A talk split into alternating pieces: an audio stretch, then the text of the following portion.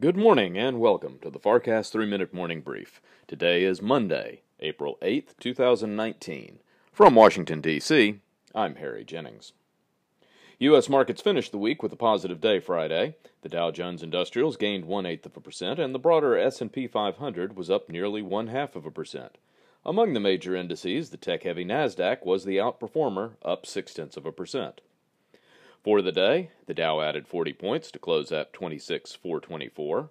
The S&P 500 gained 13 points to finish at 2892, and the Nasdaq moved up 47 points, closing at 7938.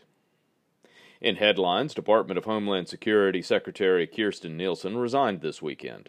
Her tenure has been marked by defense of the zero-tolerance policy that separated children from their parents seeking asylum in the United States. In Libya, fighting between the UN-recognized government that controls the capital Tripoli and the militias that control the eastern half of the country has intensified in recent days. In recent months, Libya's oil production has stabilized above 1 million barrels per day. The current fighting is not geographically close to oil production or transport facilities. In overseas trading, Asian stocks were mixed in Monday trading. Hong Kong's HSI gained 0.5%, while Japan's Nikkei shed 0.2%. The Shanghai index closed unchanged. European markets generally traded lower at the opening, but have staged a late morning rally in today's trading.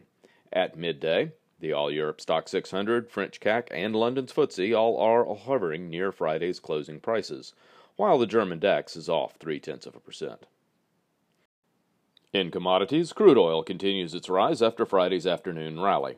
Currently, West Texas Intermediate is trading at $63.43 per barrel, a gain of 35 cents from Friday's final settlement. Gold prices are rising today, up $5.70 to trade at $13.0130 per ounce. In bond markets, U.S. Treasuries are trading flat, with yields moving less than 1 basis point.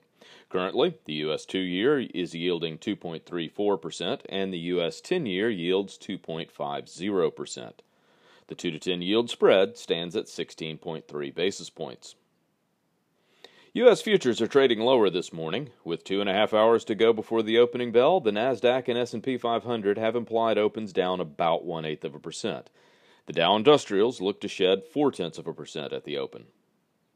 Thank you for listening to the FarrCast 3-Minute Morning Brief. This week on the FarrCast, Michael will welcome market expert Josh Brown of Ritholtz Wealth Management and Chris Campbell of Yum Brands China.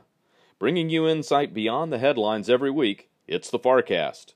Wall Street, Washington, and the world. From Washington, D.C. and for the FarrCast, I'm Harry Jennings. From all of us at Farr Miller in Washington, have a productive day.